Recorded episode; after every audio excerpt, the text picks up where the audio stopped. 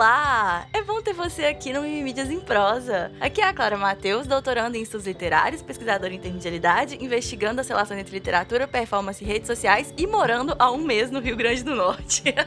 Eu sou Leonardo de Oliveira, sou mestre em design, líder de times de design e tecnologia em produtos digitais. Espero que esteja tudo bem aí, Clara. Sim, é, é aniversário, mêsversário. Boa, boa. Aqui em Natal. O Mídias em Prosa é um podcast semanal com episódios novos todas as quintas-feiras, às 9 horas da manhã, para a gente conversar sobre assuntos relacionados à mídia que nos chamaram a atenção ou que a gente sente ter algo a contribuir. Antes da gente entrar na nossa pauta de hoje, eu queria pedir um favorzinho para você que acompanha nosso podcast pelo Spotify, mas que ainda não deu cinco estrelinhas. Clica no nome do nosso podcast, abre o nosso perfil e marca cinco estrelinhas pra gente, vai? Ajuda muito.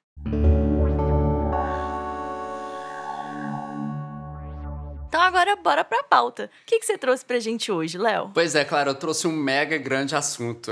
Você quer começar ou eu, eu, eu, chego com. Não, você começa, né? Então. Ah, você tem um assunto só?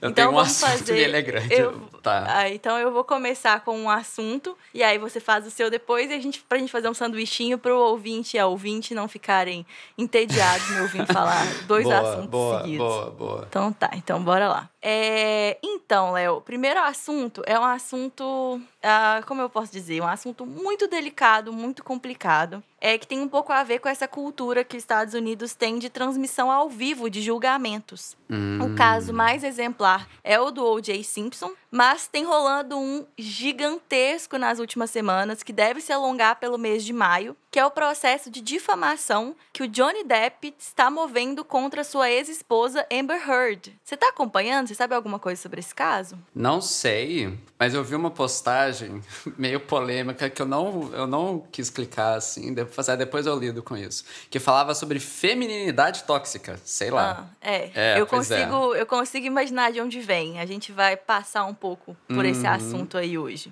É, porque o que aconteceu, Léo? Em 2016, a Amber Heard acusou o Johnny Depp de violência doméstica. Hum. E aí agora, nesse julgamento, ele tá dizendo de forma muito enfática que ele nunca bateu nela e nem nenhuma outra mulher na vida. É, existem outras formas de violência, tá? Quando ela tá falando de violência doméstica, não necessariamente seria uma questão física, né? Quando uma mulher fala de violência doméstica. Mas nesse caso, a tanto a acusação quanto a defesa estão se concentrando na questão da violência física. É, e o Johnny Depp nega e ele alega ter sido vítima dela. Hum. E aí, o fato é que a Amber Heard escreveu um artigo de opinião muito impactante no Washington Post em 2018, e é por causa desse artigo que ela está sendo processada por difamação, mesmo que o nome dele nem esteja no artigo. Porque aí, entre várias coisas, ela vai dizer que ela se tornou uma figura pública representando a violência doméstica há dois anos, ou seja, né, 2018, 2016, então claramente ela está se referindo ao caso do Johnny Depp. E aí ela fala que quando ela se tornou essa figura pública que está representando as vítimas de violência doméstica,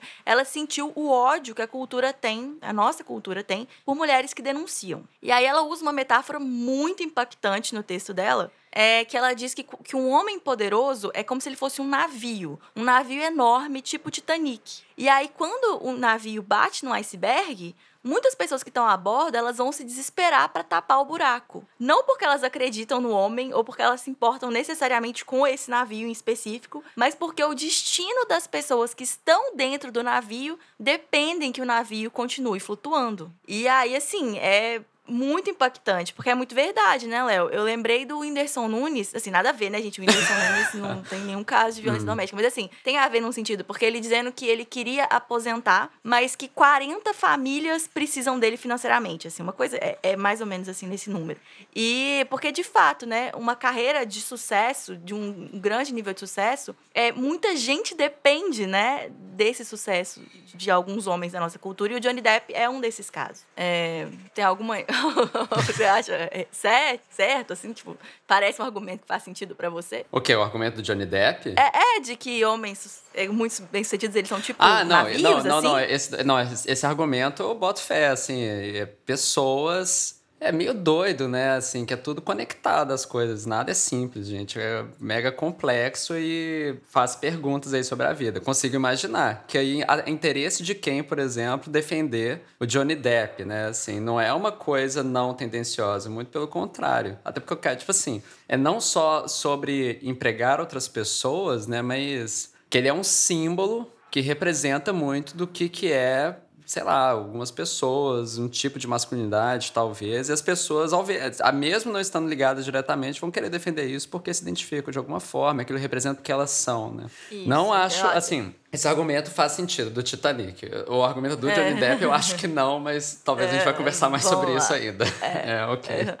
É, mas é porque o, a, essa ideia do navio eu acho muito interessante justamente por isso, assim, porque mostra que quando você denuncia um homem famoso, um homem tão importante quanto o Johnny Depp, você tem várias pessoas que imediatamente elas vão tentar resolver, independente delas acreditarem ou não, uhum. independente delas saberem ou não, porque é muito mais para elas do que uma questão, é, sei lá, tipo, de crença pessoal, é uma questão de sobrevivência, né? Então, ah. tipo assim, é o meu sustento, é o sustento da minha família, o, que, é o meu emprego. Então, assim, é um pacto muito, muito profundo, esse pacto que é o pacto do dinheiro, né? O pacto do. Enfim. Ai, ai. Muito doido. É. Muito doido. E aí tem o outro lado, né? Porque tem uma gravação muito assustadora dela. E aí tem essa questão aí da feminilidade tóxica. Com certeza tava, tinha a ver com essa gravação, Léo. Porque ela fala assim, ó, e foi reproduzido já no, no julgamento, que é o seguinte. Conta pro mundo, Johnny. Fala que eu, Johnny Depp, um homem, também sou vítima de violência doméstica. Daí você vai ver quantas pessoas vão acreditar ou vão ficar do seu lado. Você é maior e mais forte. Eu era uma mulher de 52 quilos. Você vai num tribunal depois, Johnny, e vai dizer foi ela que começou? Sério,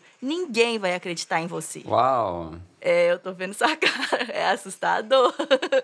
é assustador. E é uma linha de pensamento tão cruel que só essa gravação por si só é um dos motivos que, além disso que você tá falando, né, dessa ligação emocional que muitas pessoas sentem com uma figura como Johnny Depp, está torcendo por ele como se fosse uma partida de futebol. Não. Mas porque é um é um áudio muito, muito impactante de ouvir, né? Caraca, né? é. Mas é, é, tenho várias observações, assim. Acho que Va...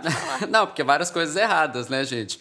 Abuso é abuso. Não, não tem, ah, não, beleza. Quem começou, não, tem dessa, gente. É, é abuso. É. Sei lá. E. Não, mas assim, é muito.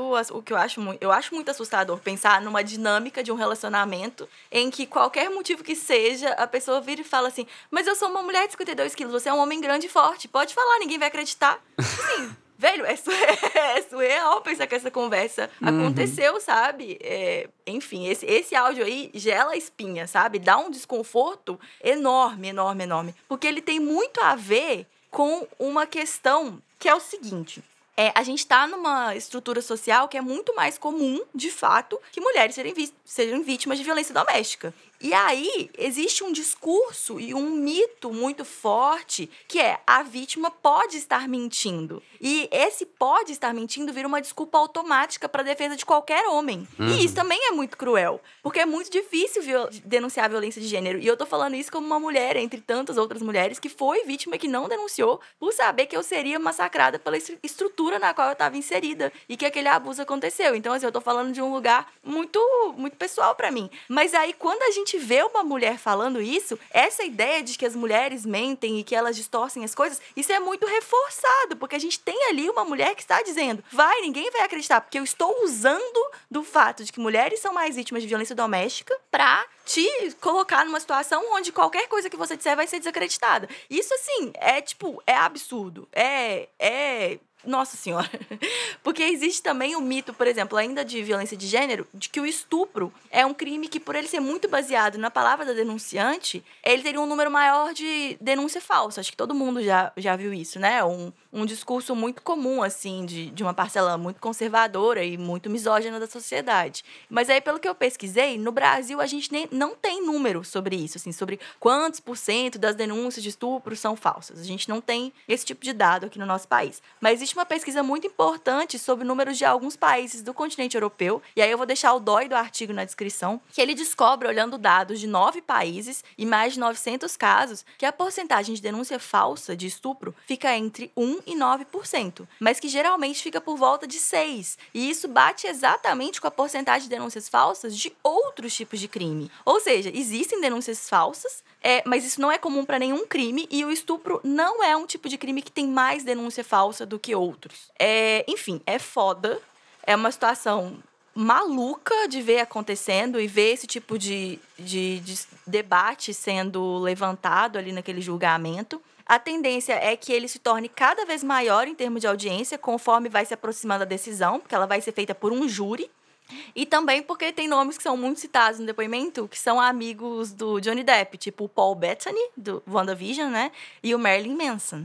Hum. É, que foi recentemente né, denunciado pela Rachel Wood sobre também violência doméstica. Mas aí, entre as testemunhas que devem ser chamadas nos próximos dias para depor contra o Johnny Depp, a gente tem o James Franco e o novo dono do Twitter, Elon Musk.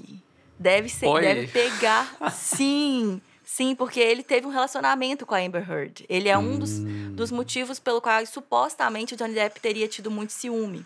Enfim, são vários canais que estão transmitindo simultaneamente. Ontem, um canal tinha 418 mil pessoas assistindo, um outro canal do YouTube estava com 120 mil, tinha vários com dezenas de milhares de pessoas assistindo. Isso só no YouTube. Isso é ridiculamente enorme. E eu sei os números porque eu estou acompanhando.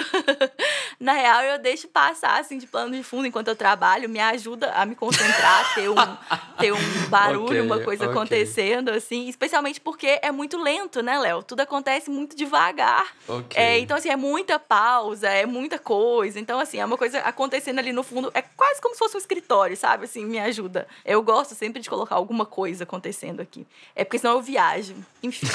Aí, é, e o fato também de que é lento, eu fico pensando que tem muita gente que tá fazendo a mesma coisa que eu, né? Que deixa só de pano de fundo. Mas isso também é um dos motivos pelo qual a audiência é muito surpreendente. Não é uma partida de futebol, sabe? Não é o documentário do Neymar sendo traduzido, é, transmitido pelo Casimiro, que é uma coisa dinâmica. Não, é, é uma chatice.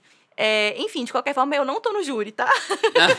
eu tô só acompanhando. E como disse o, o, o, Álvaro do Meteoro Brasil esses dias no Twitter, se você soubesse quanto ganha um juiz, você não tava aí julgando de graça. enfim, mas eu vou continuar acompanhando. Daqui umas semanas o júri vai tomar uma decisão.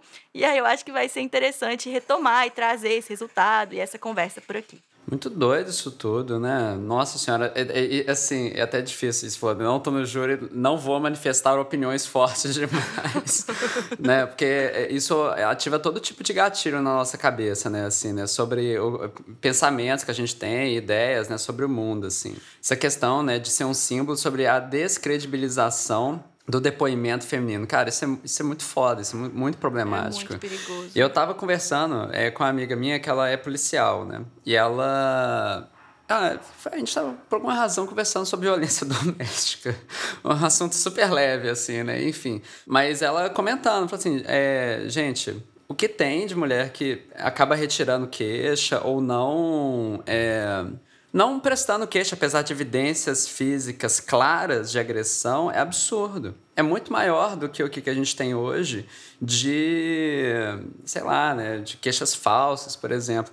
E isso fala sobre o quê? Né? Uma opressão sistemática a pessoa não se sentir confortável, uma dependência emocional, financeira, social, enfim, uma coisa muito doida que, cara, a gente não pode reforçar esse estereótipo que, é, que atrapalha, né? Atrapalha a sociedade, né? No final das contas. É. é. bem problemático. E, e, o resultado desse julgamento, ainda mais por ele estar sendo tão grande, tão assistido, pode ser mil passos atrás nessa discussão. Pois é. Tipo, tá vendo? Ela tava mentindo. Mas ao mesmo tempo, Léo, imagina se e essa possibilidade é muito louca na minha cabeça também, hum. ele de fato é uma grande vítima. De fato, ela é uma pois pessoa é. ruim que cruzou o caminho dele. Tipo assim, eu não sei, você não sabe. Tipo assim, tem muita conversa dele extremamente misógina com os amigos dele. Tipo, ele é uma pessoa que, enfim, ele tem problemas muito sérios de abuso de substâncias.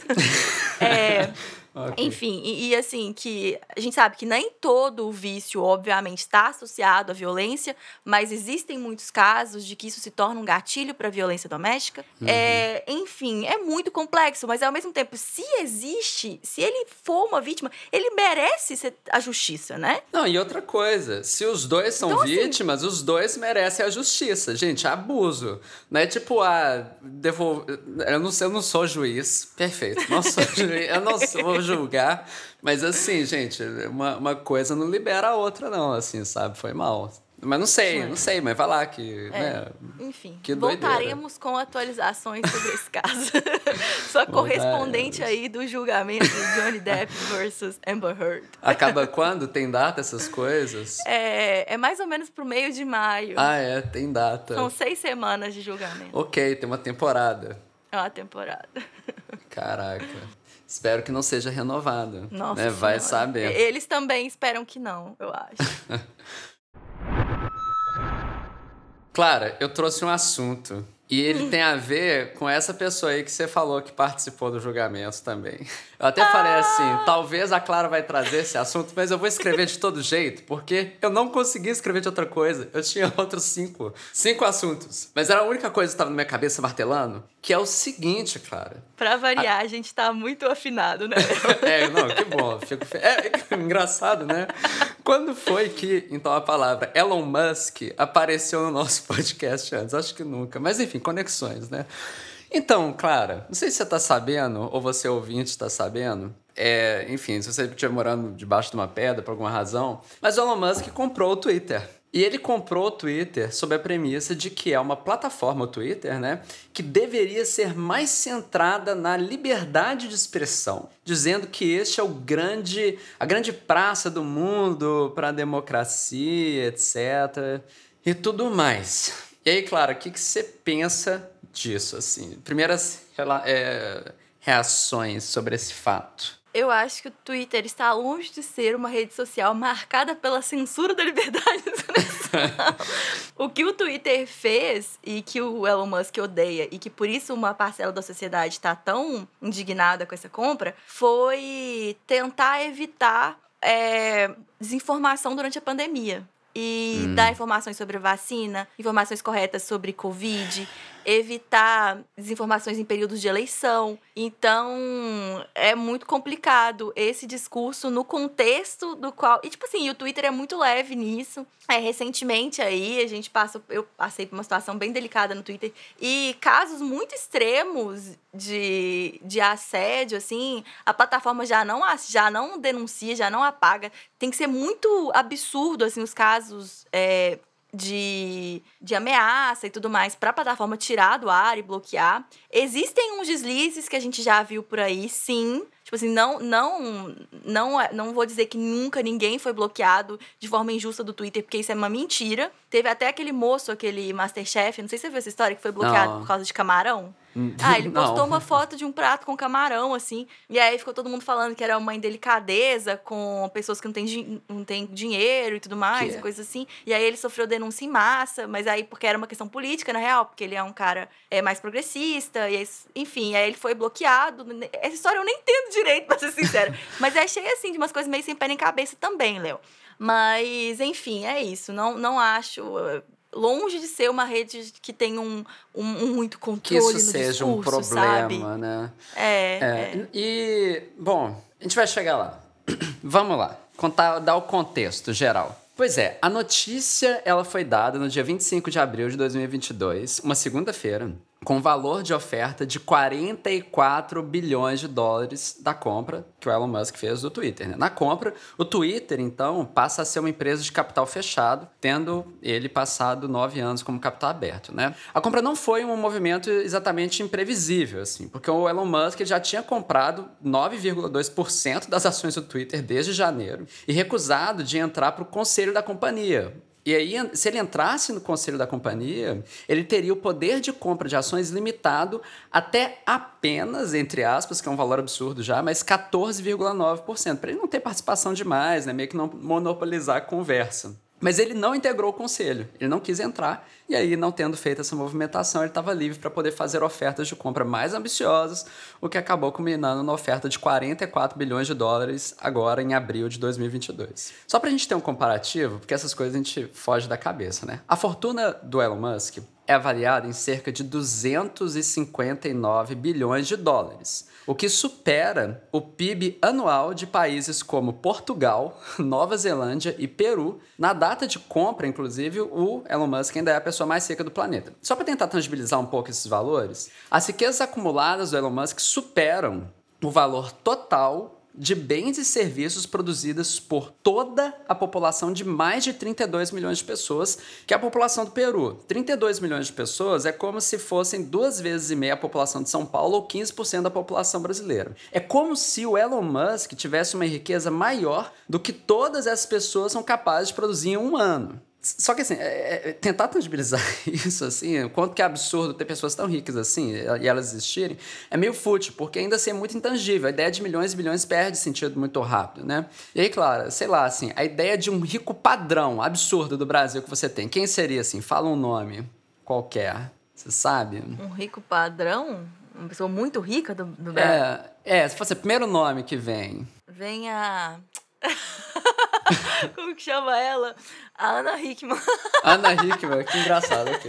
É porque para mim vem o Silvio Santos. Ah, boa. Vamos comparar o Silvio Santos com o Elon Musk, né? Porque eu acho que é legal, assim, para entender o absurdo. Enquanto isso, eu tento entender a riqueza, o patrimônio da Ana Hickman. Boa. pois Ó, vai lá. Pra, o Silvio Santos, para mim, é essa ideia de pessoa rica da- do Brasil. É um absurdo de rico. Pessoa rica joga dinheiro nos outros, né? Em 2020, o Elon, o Elon Musk, o Silvio Santos, ele teve a fortuna estimada em 1,9 bilhões de reais. Ou seja, 390 milhões de dólares na cotação de hoje. O que dá, sabe quanto? Só tipo 0,1, 0,15% da riqueza do Elon Musk. 0, o Silvio Santos tem 0,1% da riqueza do, do, do, do Elon Musk. Tipo assim, é uma coisa. Perde, muito, perde muita referência. É, a Ana Hickman, olha que ridículo. que ridículo. Olha que ridículo seu patrimônio da Hickman. Duze- 215 milhões só. 215 milhões. Aí dá 0,0 alguma coisa. É, é muito doido. É, muito doido. Daí a oferta do twi ao Twitter, né, que o Elon Musk fez, totaliza só 17... Só não, uma, uma cacetada de dinheiro. 17% do patrimônio dele. É Apes- considerável, É né? considerável. É 20% da sua produção, da sua vida, né? Assim, só que é a- é pessoa mais seca do mundo e a sua vida, no caso, é um PIB de um país. É meio, meio surreal. Apesar de de assustar essa aquisição, assim, ela não é exatamente novidade. Eu acho que é legal trazer essa, essa ideia também, né? Porque, na verdade, não é, não é absolutamente nada fora do comum, entre várias aspas, uma personalidade única e pública ser dona em frente de uma empresa como essas. O Twitter já era, de certa forma, assim, com Jack Dorsey até 2021, que ele era à frente da empresa. O Facebook tem o Mark Zuckerberg, dono e frente da empresa. A Amazon, Jeff Bezos, que ele falou que ia descer, acho que ele já desceu, né, da cadeira de CEO em 2021 também, mas ainda é dono de muita coisa lá, enfim.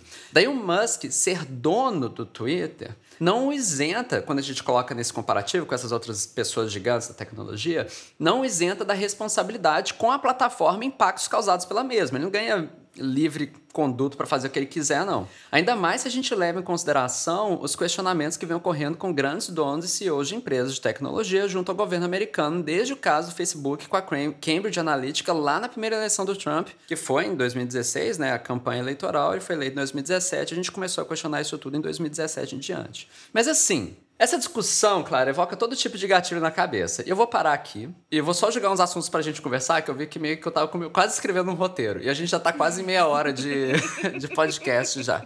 Não, sério, eu comecei a pegar vários links, assim, de arti- artigos, é, notícias, né? Vendo o que que tá acontecendo, como funciona, enfim. Então, É liber- um assunto, meu Deus do céu. é, não, tem mil coisas pra falar aqui. A primeira delas e mais evidente, liberdade de expressão e Twitter, né? O que, o que, que você acha quando ele fala que... Porque o Elon Musk falou isso, né? Eu quero aumentar a liberdade de expressão, é, quero abrir o algoritmo do Twitter, eu quero autenticar todos os seres humanos. Eu acho que esses são os principais assuntos que eu queria que a gente falasse. Que ele anunciou isso, assim, né? Liberdade de expressão. E aí? É, essa é a parte horrível do que ele tá falando ali, porque ele não está falando sobre casos como a pessoa que foi banida porque postou camarão. Mas não é. é disso que ele tá falando. Ele tá falando de, nossa, tiraram os nazistas do, do site. Olha que problema que é, é. sabe? Uhum. Que inclusive são pessoas, né? É esse tipo de galera nos Estados Unidos que está comemorando muito a compra. Por quê? Porque sabe que esse discurso diz respeito aos, às ideias e os ideais que eles defendem, né? Que é essa liberdade de expressão irrestrita, que vai além do que direitos humanos, que viola direitos humanos, que viola tudo, que não é liberdade de expressão, na verdade, né? Que é uma liberdade de opressão. É, mas aí, a questão do, do algoritmo é maravilhosa, né? Se, se ele fizesse isso, seria absurdamente incrível. Mas eu até mandei, quando ele lançou isso, eu até mandei pro Lucas Latari, que tem o, uhum. é, o hum. Universo Discreto, né? É, enfim, que é uma pessoa, um cientista da computação, falando assim, qual que é a chance? Aí ele falou, a chance é zero. ah, é? Porque nem sabe como funciona, deve ser. É, não, não, é porque o algoritmo, ele pressupõe os dados, né? Hum. Tipo assim, não é só, tipo, o algoritmo faz X, Y, Z. É tipo assim, ele analisa isso, aquilo e aquilo outro. E os dados são o maior patrimônio que ele está adquirindo agora. E também por isso é muito complexa essa compra. Porque ele já, o Elon Musk já tem controle de inteligências artificiais extremamente sofisticadas, juntando com dados sensíveis de uma parcela da população que muitas vezes é uma parcela de população que que é mais elitizada, né, que são os usuários do Twitter, ele pode fazer um estrago gigantesco e o que ele estava usando de exemplo, por exemplo, era de é, inteligência artificial que cria fake news automaticamente é, e, tipo, tailor-made, sabe? Baseado em você e nas coisas que você acredita, toma essa fake news pra te manipular politicamente. Mas é, é surreal, assim, vira, vira um. É, uma poten, é um potencial nuclear de destruição. É muito doido. É, é, o, o, Elon Musk ele tá no business de dominação mundial, se você para pra olhar assim, né? É as isso. coisas dele. Tipo, ah, vamos viajar para Marte. É, é, é, o caminho da civilização, que eu acredito. Inteligência artificial, vamos lá. Porque é, isso aqui é o futuro. É, o que, que é? Neuralink, né? É, chip no cérebro aí, tipo, aumentar, aumentar capacidades humanas. Tudo tem coisas muito interessantes por trás, mas tipo, quando você vê isso tudo junto na mão da mesma pessoa, sei lá. É, sei lá. É. Não, assim, é isso. Ele, é isso, isso que tá falando. A carreira dele, o plano de negócios é dominar o mundo. É. Tipo, se isso não te dá medo, se você sente que isso não é uma ameaça a você, que existe um ser humano que está com nítido plano de negócios de dominar o mundo. É, não, é muito Pelo doido. Amor de Deus, sabe? É meio super vilão, parece Pink, assim, parece Pink Cérebro. Pink mas cérebro. é tipo assim, mas é com muito sucesso nas tentativas dele, né? É. Tipo, essa agora é uma vitória enorme para ele, essa compra. Então, assim, veremos. Ao mesmo tempo, tem muita gente muito descrente do poder do Twitter, né? É, que acha que o Twitter não é nada tão grande assim, que a base de usuários não é tão considerável assim, que a plataforma não teria esse poder todo. Isso é questionável. É, é... Mas é outra questão que é a autenticação. Aí, assim, Léo, é muito doido, porque o que acontece? Eu, como eu falo todos os dias nesse podcast, o que eu pesquiso uhum. são redes sociais, né? Interseção e literatura e rede social. E aí, você chegou num ponto, que é o que ele chegou também, que é a autenticação das pessoas. Que pra quando a gente tá falando de é, criação literária em rede social ou criação e performance ficcional, esse é um ponto em que o Twitter está muito à frente das outras plataformas. Assim, hum. a produção mais legal de todas que já aconteceu nesse sentido, ela aconteceu no Twitter, que é uma encenação de Romeu e Julieta. Mas por que, que o Twitter é um palco tão frutífero? Porque cada um pode criar quantas contas quiser usando um e-mail e uma senha só, ponto final. É, o e-mail nem precisa ser de, Não sei se agora precisa, mas antigamente nem precisava ser um e-mail de verdade. Você só precisava colocar um e-mail qualquer, nem precisava verificar esse e-mail. É, e, enfim, você criava contas e você podia criar conta. A conta da Julieta, a conta do Romeu, a conta do Fire Lawrence, a conta da, da, da Nurse. Enfim, você cria o, as contas dos personagens da peça e você encena ali. E é isso, é show, ficção no Twitter e tal. Só qual que é o problema? O problema é que esse é possivelmente o menor uso que se faz do fato de que as contas das pessoas não são autenticadas.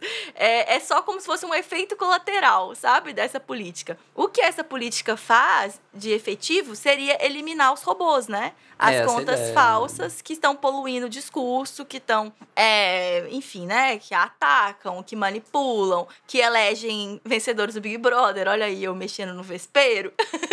que, enfim, que fazem é, esse tipo de manipulação de opinião, sabe? E aí isso é muito interessante, uma, um, um Twitter sem robôs. Ah, enfim, é isso. Um, um que Twitter acha? com robôs verificados, talvez. Robôs verificados? É porque hoje você ah, tem contas que eles são bots verificados. É, ah, e aí... aquilo de pessoas reais que trabalham com, como fazenda de cliques, né? Não, não, não. É, o que, eu quero dizer? Tem uma conta, aquela Liminal Spaces que eu compartilhei outro dia, ela tem lá, tipo, produzido por bot. É, tipo, e é uma, uma, um, uma tag do próprio Twitter, não é da, da conta que criou. E aí fala quem que produziu, se você ah, clica entendi. lá. É bem interessante. Mas assim, é, e aí, você vai falando sobre autenticação de, de pessoas, é, um, é uma, uma conexão que eu não tinha feito antes. Mas me fez pensar agora no Netafer, no net, Netaverso, gente, do, no Metaverso. Metaverso, gente do céu, metaverso, no metaverso. Que é o quê? Assim, é um mapa do mundo real, entre aspas, né? Tipo assim, uma equivalência nossa, real versus virtual, e como, na verdade, essas coisas meio que já se colidem há muito tempo, né? Então, Cara, dominação mundial, assim, né? Eu, eu acho que são pautas muito legais, porque a, falam sobre o avanço de coisas que a gente tem que trabalhar mesmo enquanto sociedade, mas é muito problemático. Eu não elegi o Musk. Você elegeu o Musk? Você votou nele? Assim, é presidente do mundo. Não, sei lá. Eu não, eu não sei se eu. Se Mas eu... tem muita gente que votaria, hein, Léo? Votaria. Isso é, é surreal. É, ele, tem uma, é. ele tem uma fanbase. Ele tem uma fanbase de 83 milhões no Twitter. é. Mas. Dez vezes do número de usuários no Brasil do Twitter, né? É, pois é. Mas, mas bora lá. Eu, eu, porque quando a gente coloca isso tudo no crivo moral e ético de uma única pessoa, não sei o quanto a gente pode falar que isso tem a ver com liberdade, né? Mas assim, vamos lá. Tinha várias outras coisas para falar que eu nem vou tocar nos assuntos, não, porque é isso, assim, tipo. E, e, e, cripto, porque é outra coisa, né? Que aí vai entrar mais no Twitter, talvez, porque o Elon Musk super é ligado a isso também, enfim. Mas veremos cenas do próximo capítulo, tá? Quando a gente gravou, ele fez oferta, o Twitter aceitou, mas o que, que isso significa exatamente desdobramentos a gente vai ver nos próximos dias, meses, anos. Você acha que vai mudar alguma coisa? Você acha que muda? Eu acho que muda. Eu okay. acho. Eu acho é. que a política de denúncia vai mudar instantaneamente. É. Eu acho. Eu acho é que, tipo assim, doido. alguns valores que o Twitter ainda tinha de preservação de certos parâmetros, de tipo assim, ah, isso é demais, eu acho que vai cair por terra. Eu acho mesmo. E eu acho que a rede tende a ficar mais insalubre. É. Ela já é bastante insalubre. E, sem... e, e aí, assim, só cutucar nisso, que eu queria falar, assim, é, é porque discurso de ódio não é liberdade de expressão. Tem aquela, aquele tema, né, da, é, do paradoxo da tolerância, que tem até hum. livro que vai é tratar bem, bem a fundo. Tem um livro que eu quero ler, chama The Open Society and Its Enemies, né? A Sociedade Aberta e os Seus Inimigos, que é do Karl Popper. Que aí eu queria ler que fala, ele, ele toca nesse assunto, né? Porque a pessoa, se ela tem liberdade de oprimir o outro, então a pessoa oprimida não tem liberdade. E aí, como é que faz com isso, né? Enfim. É esse é meu assunto, Clara. Obrigada por trazer esse assunto pra gente, porque é um assunto que, se a gente não falasse essa semana, os nossos ouvintes iam achar que a gente estava fora do planeta. É, exatamente, exatamente. Altíssima relevância para nossos debates, Léo. Verdade. Vamos ver. Ao contrário do assunto que eu trouxe. o meu último assunto hoje, Boa. gente, é assim. Ai, ai. Bora lá, então. e eu não vou nem dar o contexto de por que eu tô trazendo esse assunto, tá? Bora. Vocês lidem com isso. Usem a imaginação de vocês. Porque, Léo, hoje meu último assunto, então, é o Fábio. Fábio? Você sabe quem é o Fábio? Eu não sei quem que é Fábio. É, e é monônimo, viu? É só o nome mesmo. É, tipo é só Xuxa. Fábio. Ok. Só Fábio. E dizem que Fábio é um dos monônimos mais famosos do mundo. não? Não te, não te diz nada. não, não sei, não sei. Então aperte os cintos, Léo, que nós vamos embarcar em uma fantástica aventura. Ok. E só para tirar isso da frente, porque as pessoas que ouvem Mídias em Prosa, por regra, são pessoas muito informadas, romance é o nome de um gênero literário, mas quando eu estiver falando de romance aqui, de livro de romance, eu tô falando de um tipo específico, que é aquele romance de banca de jornal, que aqui no Brasil era Júlia, Sabrina, Bianca. Enfim, é Fábio, Léo é basicamente o cara que ilustrava quase todos os livros de romance nos anos 80 e 90. E não é que Fábio seja o nome de uma profissão ou sei lá, não. Ele é literalmente um cara, um ser humano que foi capa de 466 livros de romance erótico. Uau! E a e a carreira dele durou seis anos. Foi durante seis anos. 466 livros. No ápice da carreira do Fábio, ele posava para 16 capas por dia. Pensa isso, Léo. Deixa eu só entender uma coisa. Espera aí, o, o Fábio, ele é modelo ou ele é pintor? Porque eu não vi nada. Porque você falou assim, nossa, que pessoa prolífica, cara, produção. Ok, ok. E ele foi, ele foi descoberto é, na Itália. E aí ele foi para Nova York trabalhar. Parece que o tempo que ele demorou Uau. entrando na Ford Models até ter um contrato foi 15 minutos. Essa pessoa deve ser muito sexy, eu achei. A grande Porque, questão caraca. do Fábio Ah. é muito engraçado. Ele é, tipo, um ideal, sabe? Ele é, uma, ele é o, o... Como que eu digo isso? Fiquei até curioso. Eu ia dizer que ele é o erotismo, sabe? Tipo assim, o, a questão dele é que ele tem um peitoral. Você já viu ele muito, Léo. Você já viu ele Não, infinitas vezes. Vou, vou Ele tem um peitoral gigantesco, o homem é um armário e ele tem um cabelão liso, enorme, assim, um rosto todo muito quadrado. É, e aí, ele parece uma pintura mesmo, assim, ele, não, ele parece uma pessoa inventada. E aí, assim, é muito engraçado, porque ele tinha a carreira dele, e ele é essa pessoa que é muito importante na cultura popular americana, por ter sido o cara dos livros de romance. Assim, todos os romances eram era esse cara, era esse Fábio. É, então as pessoas ainda projetavam, né? Aqueles personagens galantes e conquistadores e sedutores e tudo mais. Ele ainda, a cada nova capa, eu imagino que ele se tornava ainda mais ideal, né? Enfim, Claro, claro.